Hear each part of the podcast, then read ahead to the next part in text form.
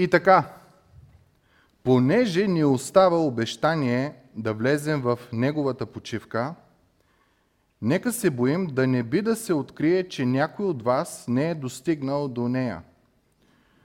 Защото на нас бе донесено едно благовестие, както и на тях, но словото, което те чуха, не ги ползва, понеже не се съедини чрез вяра в онези, които го чуха. Затова ние, повярвалите, влизаме в тази почивка, както каза Бог, така се заклех в гнева си. Те няма да влязат в моята почивка. Ако и да са били съвършени делата му, още при създаването на света. Защото някъде си е говорил за седмия ден така и почина си Бог на седмия ден от всичките си дела. А пък на това място няма да влязат в моята почивка. И така, понеже остава да влязат някои в нея, а на онези, на които по-рано се благовести, не са влезли поради неверието си, затова той пак определя един ден, днес, като казва толкова време по-късно чрез Давид, както вече казахме, днес, ако чуете Неговия глас, не закоравявайте сърцата си. Защото ако Исус Навин беше им дал почивка, Бог не би говорил след това за друг ден. Следователно, за Божия народ остава една съботна почивка. Защото онзи, който е влязъл в неговата почивка, той си е починал от своите дела, както и Бог от своите. Затова стих 11, нека се постараем да влезем в тази почивка, за да не падне някой в това да дава същия пример на неверие. Защото Божието Слово е живо, действено, по-остро от всеки меч, остър и от двете страни, пронизва до разделяне душата и духа, ставите и мозъка и издирва помислите и намеренията на сърцето. И няма създание, което да не е явно пред Бога, а всичко е голо и разкрито пред очите на този, пред когото има да отговаряме. Миналия път започнахме темата относно почивката на вярващия. И авторът ни казва, че почивката на вярващия е в Исус Христос, в Неговото дело. Тоест, почивката е, тя започва от тук с, с предвкус и има пълното си изпълнение в Божието присъствие. Почивката на вярващия е момента, в който ти си се доверил на Исус Христос. Покаял си за греховете си, приел си го за свой Господ и Спасител, вярваш, че това, което Той е направил, е достатъчно за твоето спасение и вече си почиваш. Няма с какво да се докажеш на Бог. Не можеш да откупиш спасение. Нали? Бог е платил за моето спасение чрез кръвта на Исус. Дай се аз да му се отплатя. Няма такова нещо в християнството. Тогава ти изгубваш и благодата, и мира, и радостта и става робство, робство и робство. Текста ни каза миналия път, в Исус ние имаме почивка. Всичко, което може да бъде направено за Твоето и моето спасение – Бог го направи в Исус Христос. Той дойде, Той умря, понесе Твоя и моя грях върху себе си, Той бе наказан за наказанието на нашия грях и сега ние се доверяваме на Неговата любов и грижа в живота си. Въпросът тогава идва, ами тези добри дела за какво да ги правим? Правиш ги от благодарност.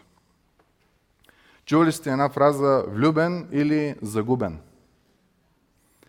Говорим за делата, нали така? Ма той как му идва да прави тия работи? А, да, остай го, той е влюбен. Когато ти осъзнаеш кой е Бог, кой е Исус, какво са направили за тебе, грижата, любовта, както казахме предния път, заради предстоящата немо радост, твоето и моето спасение, той презря срама. Беше разпънат, спомняте си, абсолютно чисто гол. На всички снимки и картички, които имаме, той има превръзка на интимните части. В историята имаме много моменти, когато еврейските равини са искали от римляните, когато разпъват евреин, да покрият тая част. Римляните винаги са отказвали. Единственото, което са позволявали е при убиване с камъни да, бъде, да бъдат покрити тези интимни части. Нашия Спасител презря срама. На най-големия празник беше разпънат. Ерусалим от 100 хиляди ставаше на 1 милион. И беше разпънат на хълм да го видят всички. И на него имаше надпис на три езика. Защо? Да се знае от всички. Заради предстоящата немо радост на Твоето и моето спасение, Той презря срама. И оттам ние имаме една отеха, че ние сме много възлюбени. Не сме само възлюбени, много сме възлюбени. Обаче текста ни казва, че има някои, които могат да не влязат в тая почивка. Има някои хора, които цял живот започват с един страх и начин да се мъчат, да се доказват пред Бога. Сега ще направя повече добри дела от повече лоши дела и нали, там и ни везни имаме, които, които мерят. Автора казва, не. Този начин на мислене не е библейски. Библейският начин е милост, благост, любов и мир от Господа. Ти се утешаваш в Неговото присъствие. Но е възможно някой, който чува тия думи на благовестието, както каза той, да не повярват в тях. Миналия път го обърнахме внимание. Казва ни са, защото на нас бе донесено едно благовестие, както и на тях в Стария Завет, но Словото, което чуха, не ги ползва, понеже не се съедини чрез вяра в онези, които го чуха. Християнството какво е? Вяра в Бог. Вяра е доверие. Ти се доверяваш изцяло, че Бог ще се погрижи за твоето спасение, за твоето израстване, за твоето изграждане. Ти няма с какво да се докажеш пред Бог. Когато аз се омъжих за моята съпруга, ожених за моята съпруга, аз нямах мисъл в мене, маля ми ако я загубя. Ами ако се разведем. Влезе ли ми тая мисъл, аз започвам целият ми живот на взаимоотношение с нея да бъде едно умилкване. Аз правя това, защото очаквам тя да прави така. Аз правя така, защото очаквам това да прави така. Това не е брак, това не е любов. Това е едно добро приятелство, основано на тамто за туното. Да имаш едното, да даваш за да получаваш. Истинската любов в брака е мъжа обича жена си, както Христос възлюби църквата и даде живота си за нея. Това е истинската връзка. Съпругата, когато е така възлюбена, какво идва от нея? Почет. Жената почита мъжа си като длъжност към Христос. Тя не е смазана. Когато тя е възлюбена, тя няма проблем да се подчинява. Когато тя почита, мъжа няма никакъв проблем да я, да я възлюбва повече и повече. И виждаме кръга на, на любовта. Възлюби я, както Христос възлюби църквата, тя ще те почита, тя ще те почита, ти възлюби. Господ е измислил нещата по много правилен начин. Обаче текста много често ни напомня да внимаваме, да внимаваме и да внимаваме относно това да не би някой да се обърка. Да не би някой да изпадне в традиции, в обичаи. Това е бил проблема на евреите. Те са си казвали, абе това тук по благодат, пътя на Исус, много съмнително. Нека да се върнем обратно към закони, към ритуали и авторът това им казва, всичко към което ще се върнете е сянка. Исус е реалността. Апостол Павел в послание към галатяните казва, че в Стария Завет евреите, Бог ги избира, им казва, аз съм ваш Бог, вие сте мой народ, ето ви заповеди, закони, ритуали, традиции и трябва да ги изпълнявате. И ако не ги изпълнявате, ще има наказания. Там Бог не очакваше те да го прославят от сърце. Даваше намеци, но знаеше, че няма да го направят от сърце, защото не са новородени. Когато ти си новороден, ти си нов човек, ти имаш нови желания, ти изведнъж ти идва желание да бъдеш на църква след Божиите хора. Изведнъж ти идва желание да отвориш Библията, изведнъж ти идва желание да пееш на Бога. Ти кога си пял друг път на Бога? Нещо се променя, нещо се ново ражда в тебе. И евреите, минавайки през този момент, изведнъж си казват, абе нека да се върнем към традициите, обичаите и тия работи на Стария Завет. И автор казва, не, не, не, не, не. Ако тръгнете да се връщате, има опасност някой от вас да не е новороден, щом желая да се върне обратно към тези неща. И дава две предупреждения, стих, стих първи. И така, понеже ни остава обещание да влезем в неговата почивка, нека се боим да не би да се открие, че някой от нас не е достигнал до нея. И накрая стих 11 казва, затова нека се постараем да влезем в тази почивка, за да не падне някой в това да дава същия пример на неверие. Има вероятност да се подиграем с Божията благодат в Исус Христос. Днескашният текст, който ще говорим е един от най-хубавите текстове относно Божието Слово в Библията. И това е текст, който е много, много богат. Това е текст, който ни казва какво е Библията, какво е Божието Слово, какво ние имаме в ръцете си и защо ние трябва да постоянстваме в, в него. Нека да прочетем само тая част от текста, върху който разсъждавахме, стих 12. Защото Божието Слово е живо, действено, по-остро от всеки меч, остър и от двете страни. Пронизва до разделяне душа и дух, стави и мозък и издирва помислите и намеренията на сърцето.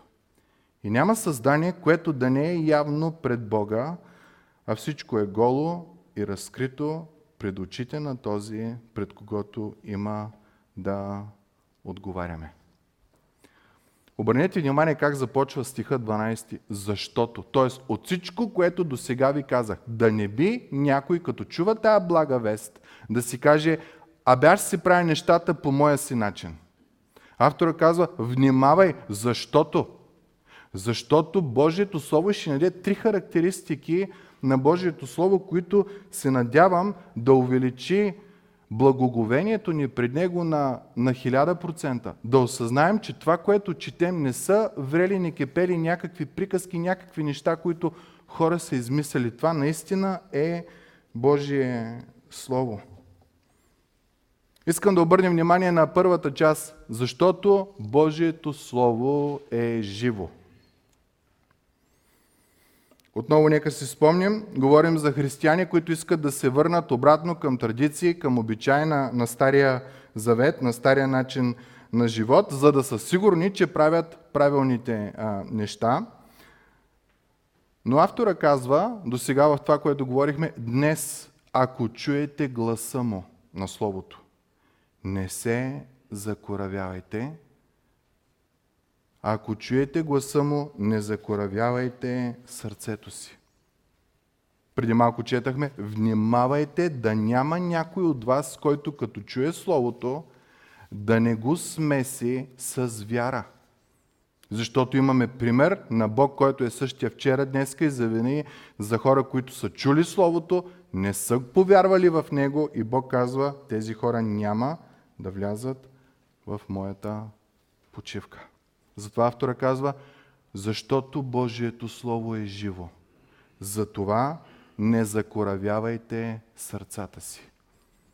Какво означава да е, да е живо? Ако а, сте имали време през седмиците, докато изучаваме, поне веднъж да сте прочели книгата Евреи, сте обърнали внимание, че той използва тази фраза само че за Бог. Живия Бог. Аз ще ви дам само няколко примера. Евреи 3.12 казва, Внимавайте, братя, да не би да е имал някого от вас нечестиво, невярващо сърце, което да отстъпи от живия Бог.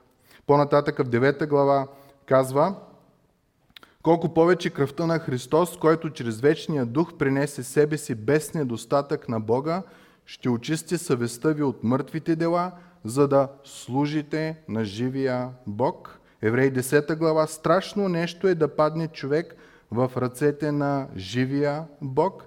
Еврей 12 глава казва, вие обаче пристъпихте към планината Сион и към града на живия Бог.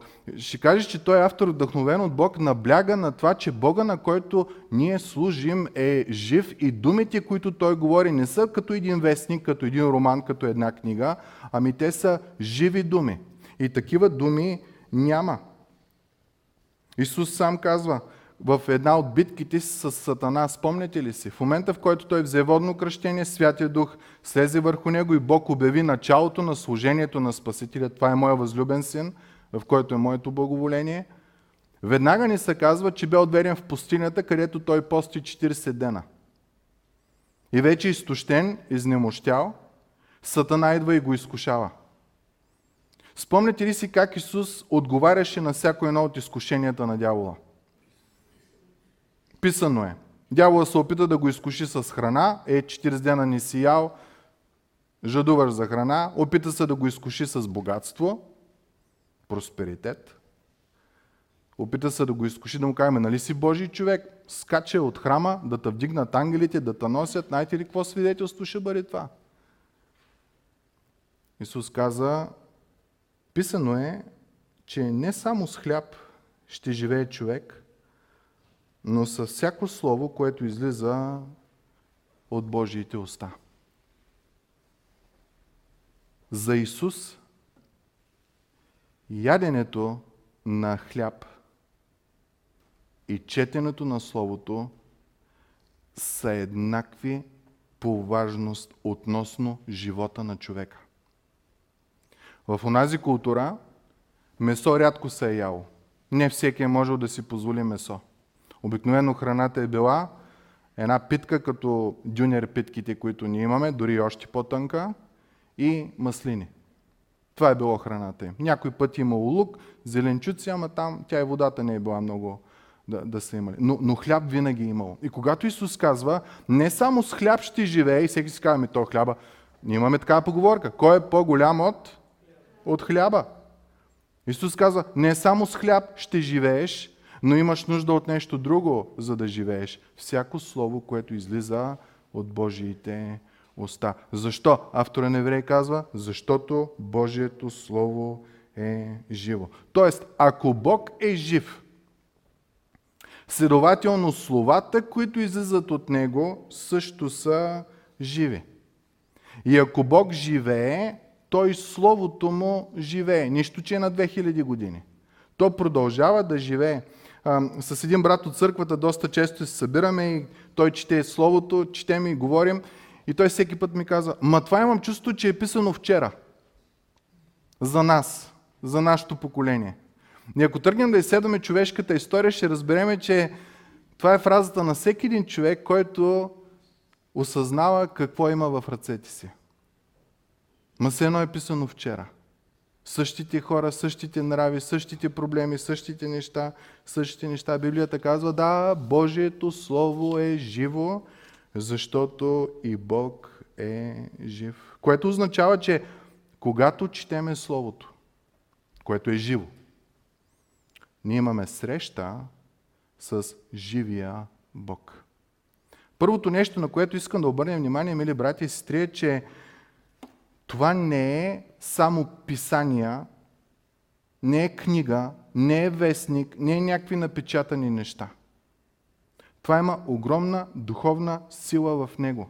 Това са Божии думи. Когато ти ги четеш, Божието присъствие идва при тебе. Само който не чете, само той не знае за какво говорим. Християнската традиция дава няколко определения за, за Библията. Библията е 100% човешко дело и 100% Божие дело. И ето богословското определение. Процес, при който Бог използва и запазва човешкия елемент в автора, който пише писанието, като предпазва документа от всякаква грешка. Тоест, апостол Павел, вдъхновен от Бог, пише послание към тебе и към мене и хората по това време. Той го пише на своя си език, за да бъде разбрано от хората тогава. Но Бог е този, който съблюдава в този момент да няма грешка в това, което е писано. Затова ние казваме, че Божието Слово е непогрешимо. Аз съм ви казал и друг път. В 52 страни в света Библията е санкционирана, забранена, ограничена, в някои случаи има наказание. С ночи четах, че в Северна Корея, ако намерят Библия в дома ти, има наказание до трето поколение. Представяте ли си? Ако е един роман, ако е нещо измислено, защо ще има такива наказания? Няма друга книга, която да е така забранена. Няма. Защо? Защото Божието Слово е живо. То е 100% Бог и 100% човек. Знаем ли някой друг, който в същността си е 100% Бог и 100% човек? Исус Христос, нашия Спасител. Знаете ли Исус Христос как е наречен в Библията? Йоанна 1 глава. В началото бе Словото. И сега ще видим връзката между Божието Слово, писаното, и Божието Слово, което е живото. А, друго нещо, самата Библия, чуйте какво казва в 2 Петрово 1 глава 20-21 стих казва и това да знаете преди всичко, че никое пророчество в писанието не е частно на пророка обяснение на Божията воля. Тоест някой не е седнал и да каже, бе чакай аз да опиша Божията воля коя е. Текста продължава.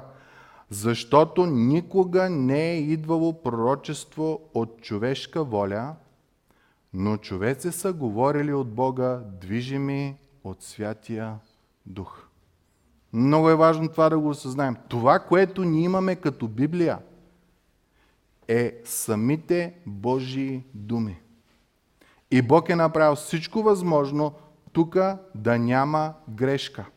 Та когато от църква от Амвонива призоваваме да четем Библията, то има смисъл в това. Това е живо нещо да се срещнеш с Бог. Това е смисъла на това.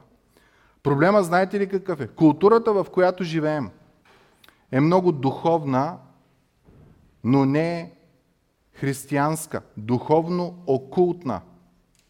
Много обичаме нещо да ни се яви, нещо да ни се покаже, търсим някоя картина да се просълзи, някоя картина да прокърви, търсим камъни, на които има образи на на светци на такива неща. Аз имам съседка, която преди няколко дена ми каза, че има света вода от Кръстова гора и света вода от Ватикана. М, викам, ти си събрала голяма супа. И тя вика, и всяка сутрин вика, са, са измивам цялата с нея. Че викам, ти колко туби имаш? Вика, имам само един литър. И викам, тая вода всеки път Миш, плакнеш, миш, тя вика, да, вика, може би трябва да иш пак до Ватикана и до Света гора да си вземеш. Но това е в продължение на години. Защо? Викаме, добре, прочети Словото. А, нямам време.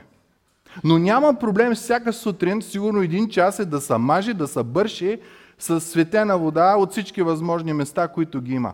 Имаме духовност, но е духовност, която е окултна. Тя не признава, не прославя Бога. Тя хваща предмета и започва да го целува, да го прегръща и да обръща цялото внимание единствено и само на предмета и си мисли, че силата на Бог е в този предмет. Библията, Исус, когато една жена му казва, къде да се покланяме? На оня хълм или на тоя хълм? В коя църква да отидем? Исус си казва, жено, идва време, когато нито на оня, нито на тоя Бог търси хора, които му се покланят с дух и истина. Бог няма да гледа в коя сграда си бил, къде си бил, какво си правил. Бог ще гледа какво става в сърцето ти, докато си бил там. Божието Слово е живо. Той има една невероятна функция. И обръщаме ли внимание, духовността на българина, обърната в духовно-окултна прави всичко възможно да не четеш Библията. Да не четеш това, което самата Библия казва е живо. Да се занимаваш с предмети, с други неща, а не четеш самото Божие Слово. Толкова е силно това живо Слово, че Словото на Бога Исус Христос, спомняхме си в Йоанна какво пише, отива пред един гроб, в който е положен мъртвец от 4 дена. След третия ден тялото така започва да се подува. Започва да се вмирисва, започва да гние, започва да се разлага. Такъв гроб, пред такъв гроб се изправя Исус Христос Божието Слово. И това слово е толкова силно, че му трябваха само две думи. Лазаре, излез и он веднага излезе. Абсолютно, напълно възстановен. Исус каза, дайте му да ядат. Да не си помислят, че някаква измишлетина, че някакво превиждане на хората. Това е било по това време начина да докажеш, че не виждаш дух. Дайте му да яде. Защото духа няма как да, да яде и такива работи. Толкова е силно Божието Слово. В друг момент, когато Божието Слово Исус в плът е в един дом и голяма навалица няма откъде да са мини, изведнъж има четири приятели, които разбиват покрива на къщата и спускат една плащеница долу пред човека и Словото на Бога казва, синко, прощават ти се греховете. И всички са шашкат, защото кой освен Бог може да прощава грехове? Исус знае какво си мислят хората и каза, кое мислите е по-лесно да кажа, прощават ти се греховете или стани и ходи? Кое е по-лесно? По-лесно е да кажеш, прощават ти се греховете, защото няма по никакъв начин да го докажеш. Нали така? Но ако кажеш, стани и ходи и он не мръдне, очевидно е, че си шарлатанен. Исус казва, кое е по-лесно да кажа? Прощават ти се греховете и няма никакво доказателство – или стани, вземи постелката си и ходи. Исус казва, за да видите, че Божия син има власт, че Божието Слово е живо. Каза на човека, стани, вземи постелката си и ходи.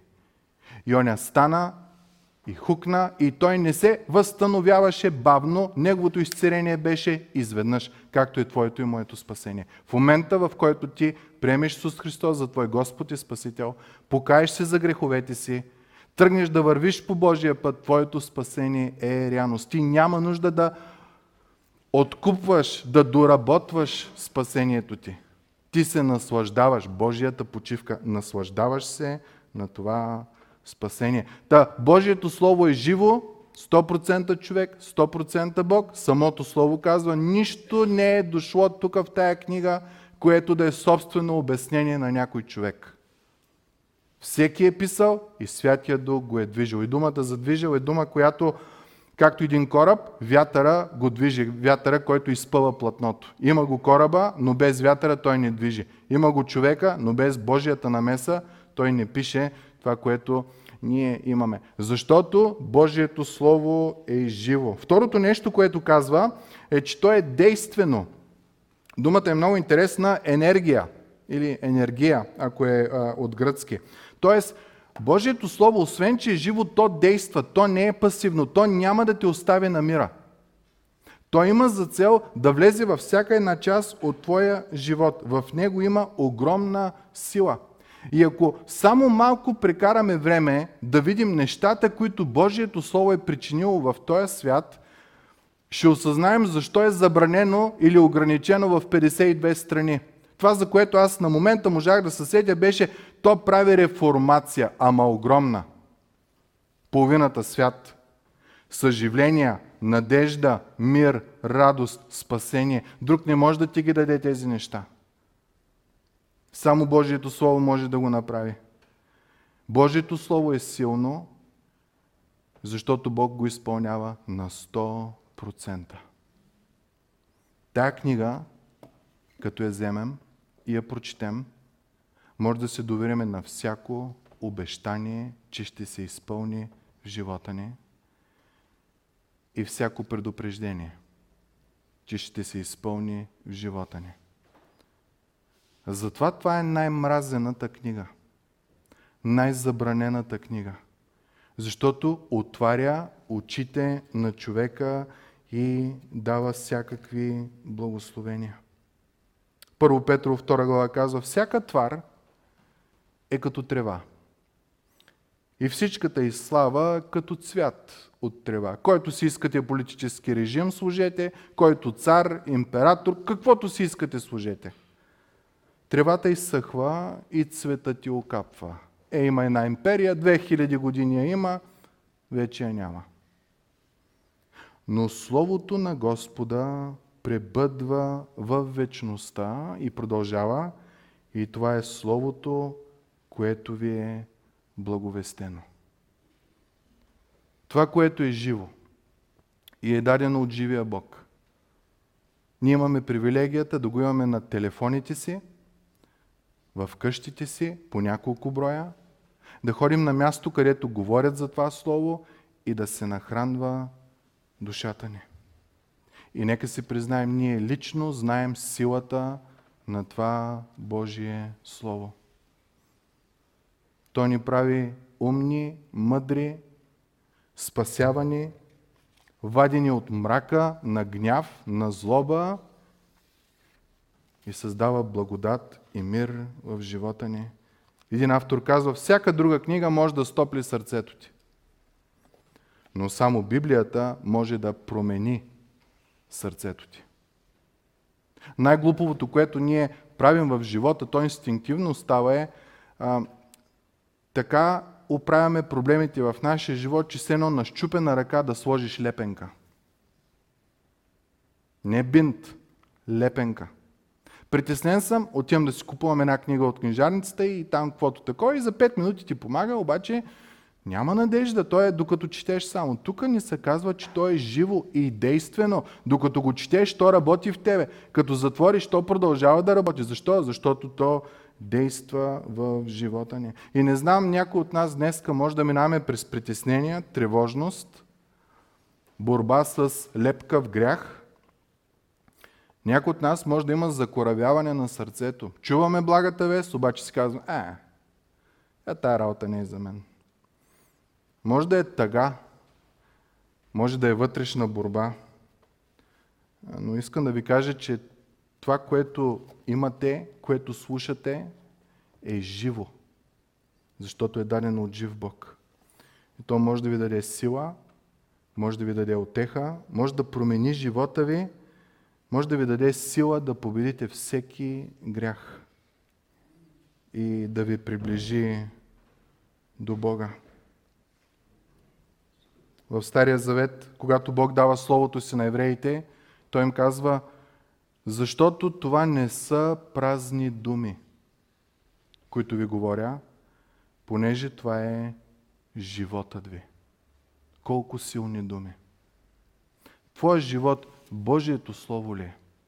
Някой ще каже, какво означава това, твоя живот Божието Слово? Като съпруг. Възлюбваш ли жена си, както Христос възлюби църквата и даде живота си за нея. Като работник, покоряваш ли, покоряваш ли се на шефа заради Господа, а не да се умилкваш?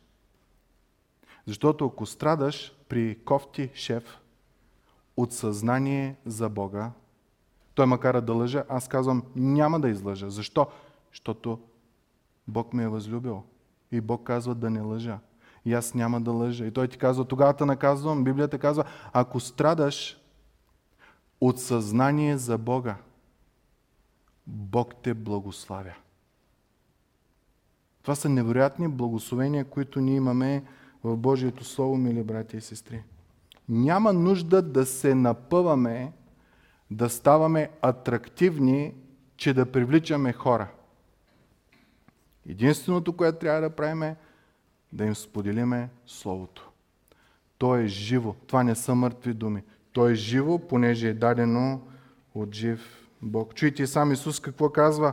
Небето и земята ще преминат, но моите думи няма да преминат. И така всеки, който чуе тези мои думи и ги изпълнява, ще се оприличи на разумен човек, който е построил къщата си на добра основа на канара. По-нататък Исус казва в Йоанна, думите, които съм ви говорил, са дух и живот. Апостол Павел казва, благовестието Христово, благата вест, това, което чуваме всяка неделя, когато отворим Библията, това четеме – е Божия сила за спасение на всеки, който вярва. Първо на юдеина, после и на езичника. Защо първо на юдеина? Ами оттам тръгна. Исус е еврейн. Искаме, не искаме да го признаем, той е еврейн. Исайя 55 глава 11 стих казва, така ще бъде словото ми, което излиза от устата ми. Няма да се върне при мене празно, а ще извърши волята ми и ще благоуспее в онова, за което го изпращам. Този текст ни казва, че Божието Слово на излавя всичките. Влиза вътре в нас и осъзнава какво, има в, какво е отношението ни към Бог. То ще донесе или благословение, или ще донесе спасение. Вижте как продължава другите стихове. Защото Божието Слово е третата част по-остро от всеки меч, остър и от двете страни. Пронизва до разделяне душа, дух, стави мозък, издирва помислите и намеренията на сърцето. Много често хора, които започват да четат Библията или такива, които я четат, след време ми казват, абе това като нож реже. Някой път реже, за да махне лошото, някой път реже, за да осъзная, че аз нямам правилни мисли, нямам правилно отношение. И то ни се казва, стига достави мозък, помисли и намере. Не какво си направил, а Бог иска да знае защо си го направил. Живо слово, действено слово, не спира, като шило в турба, като меч двостър, което влиза навсякъде, във всяка една част. И изследва нашето отношение към Бог. И тук виждаме една от характеристиките, че става въпрос за Божието Слово като нож, който реже и маха. Това е хирурга, който отива, вижда нещо, което не трябва да е там в организма, изрязва го и го маха и ние сме благодарни, защото то изцерява. Но обърнете внимание как продължава текста стих 13. И няма създание, което да не е явно пред Бога, а всичко е голо и разкрито пред очите на този, пред когото има да отговаряме. Тук говори за друга част на Божието Слово, че той е като един меч, който виси над тебе и над мене. Едно острие. Думата, която се използва тук, че всичко е голо и разкрито, е думата, когато на човек тръгваш да му в битка да режеш гърлото, хващаш го и режеш. Това ни казва този текст. Божието Слово, освен че те изцерява, изрязва, премахва, то те осъжда. И казва, пред очите на този, пред когото има да отговаряме. Исус казва, за всяка гнила дума ще отговаряте. За всяко нещо ще отговаряте. Бог всичко вижда, всичко знае. Пред Него, казва текста, ние сме голи и разкрити. Няма какво да скрием. Пред човек може, пред съдя може, пред поп може, пред пастир може, пред Бог няма никакво скрито нещо. И това, на което искам да обърнем внимание накрая, обърнете внимание 12 и 13 стих, как се приплитат. Божието Слово е живо, действено, по-остро от всеки меч, остро от двете страни, пронизва до разделяне душа, дух, стави мозък, издирва помислите, намеренията ни и няма създание, което да не е явно пред Бога, а всичко е голо и разкрито пред очите на този, пред когото трябва да отговаряме. Ще кажеш, че Бог и Словото са едно нещо. И всъщност в оригинала на гръцки, тук думата Бог я няма. Тук пише пред Него. И тук е момента, където най-вероятно става въпрос за Исус Христос, Божието Слово. Каквото Исус ви говори, е истина. Тя може да те излекува, да те спаси, но той е двуостър меч. Пронизва всичко. Той може и да те осъди. Защото пред този, който изговаря това слово, един ден ти ще отговаряш за всичко. Това ни казва текста. И затова казва, защото ако чуете днес гласа му, не закоравявайте сърцата си. Защото това е живо слово, това е действено слово. то ще проникне в най-дълбоката ви част. Не само какво си направил и казал, а защо си го казал. И това слово е на един и произлиза от един и е един, пред който няма скрито и покрито. Всичко ще изследва. И един ден ти ще се изправиш пред него.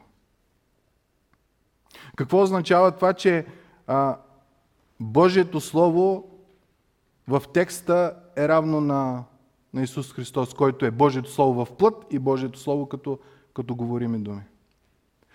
Ако ти не хаеш спрямо писаното Божие Слово, текста казва, ти автоматично не хаеш към Исус Христос.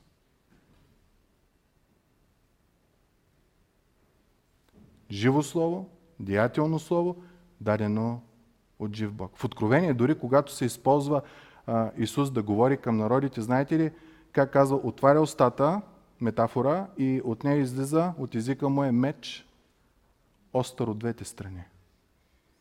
Та вече предполагам, може да, може да направим сравнението на, на това, което казва автора.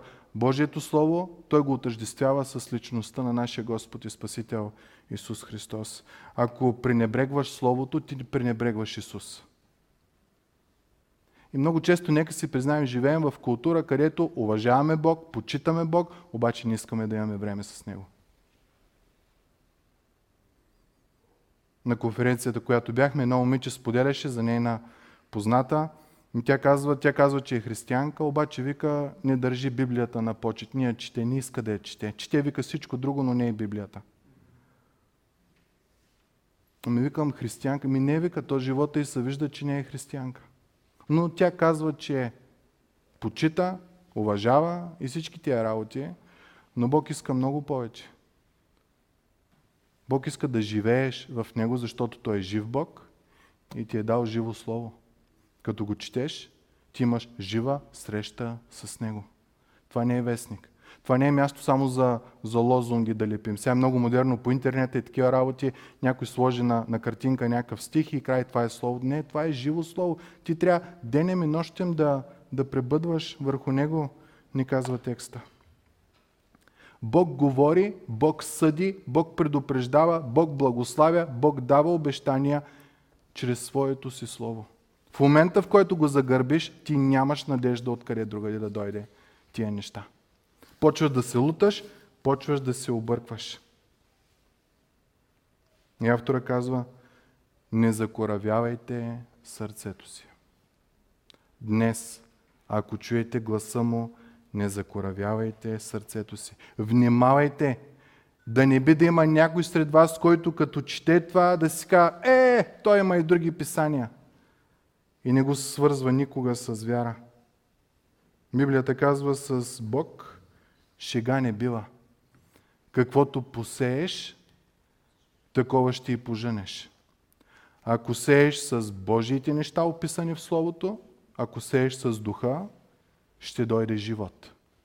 Ако сееш с плътта, ще дойде смърт. И ние веднага се опасяваме, о, ще умра. Има много по-лоши неща от това да умреш. Моралът ти да изчезне. Да станеш убиец на семейството си. Чрез езика си, чрез приказките си, чрез говоренето си, чрез поведението си. Много по-лоши неща има от това да, да умреш. Днес, ако чуеш гласа му, който те призовава за спасение, който те призовава да те благослови, не закоравявай сърцето си. Днеска, този, който ще съди целия свят, е твой защитник. Но текста по-нататък ще ни каже, че идва ден, когато той, който е защитник, ще стане съдия.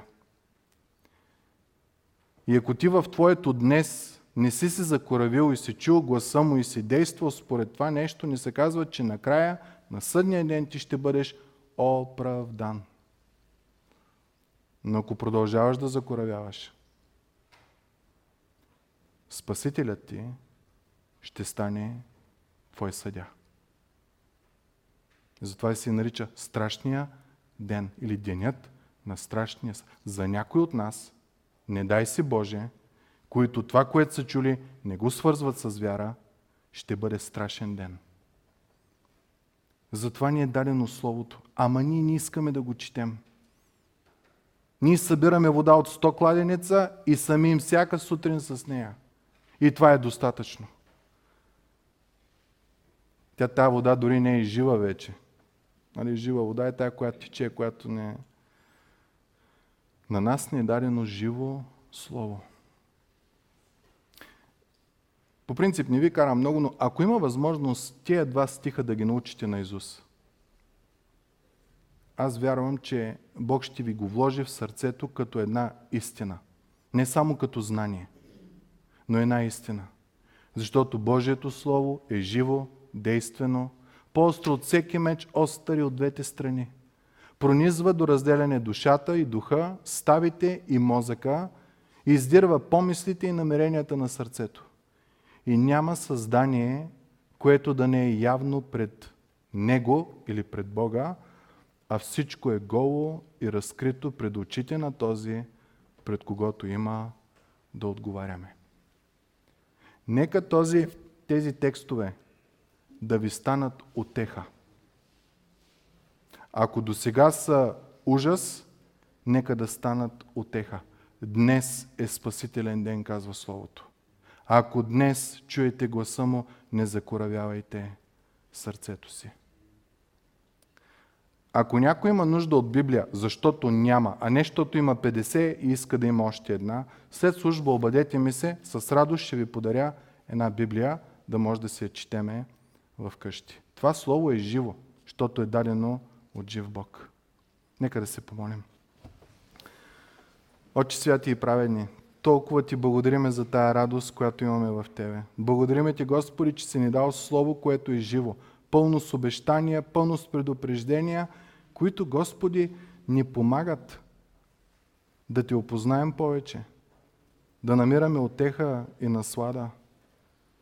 И Ти молим, Господи, това, което четеме и слушаме, нека да го съчетаем с вяра, доверие в Тебе, за да има радост и надежда в живота ни. Благослови всеки един, който днес е тук, татко. Моля те, дай радост в живота им. Ако Господи не те познават като Господ и Спасител и от тая последната дума, пред когото има да отговаряме те треперят, моля те, нека те да осъзнаят, че днес е спасителен ден за тях. И днес, ако са чули Словото, да не закоравяват сърцата си. Да дойде спасение, радост, надежда, отеха, мир в живота им от Тебе, Господи. Промени ги, сърцата им, умовете им, новороди ги, Господи, моля Те. В името на Исус Христос помолих това. Амин.